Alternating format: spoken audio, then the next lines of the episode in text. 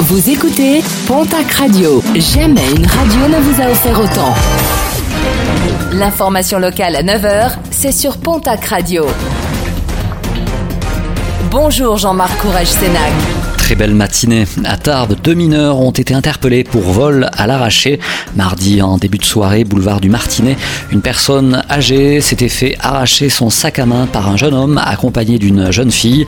Après avoir fait tomber la victime au sol, le duo a pris la fuite en courant. Ces derniers ont finalement pu être arrêtés quelques minutes plus tard. Nuit chaude, quartier Lobadère à Tarbes. Dans la nuit de mardi à mercredi, plusieurs incendies ont été déplorés.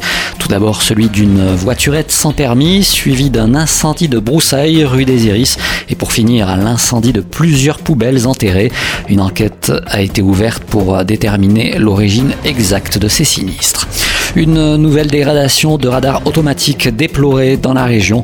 Le radar Tourelle, installé à Bex de Béarn sur la RD 817 en début d'année, a été incendié dans la nuit de mardi à mercredi. C'était le deuxième radar de ce type installé en Béarn après celui de Borde.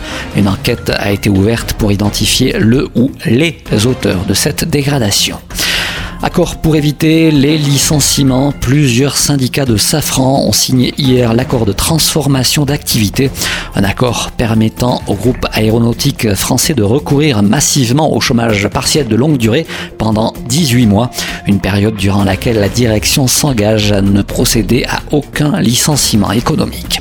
Un mot de sport et de rugby avec le prochain calendrier de top 14 qui a été validé par la Fédération française de rugby après avoir été proposé par la Ligue.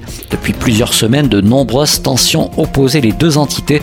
La fédération souhaite notamment pouvoir rendre disponibles les internationaux à l'automne pour une série de six matchs internationaux. Une période trop longue pour les clubs qui veulent pouvoir disposer de l'ensemble de leurs joueurs sous contrat afin de ne pas fausser le championnat. Un championnat dont les dates plus précises seront données dans les prochaines semaines.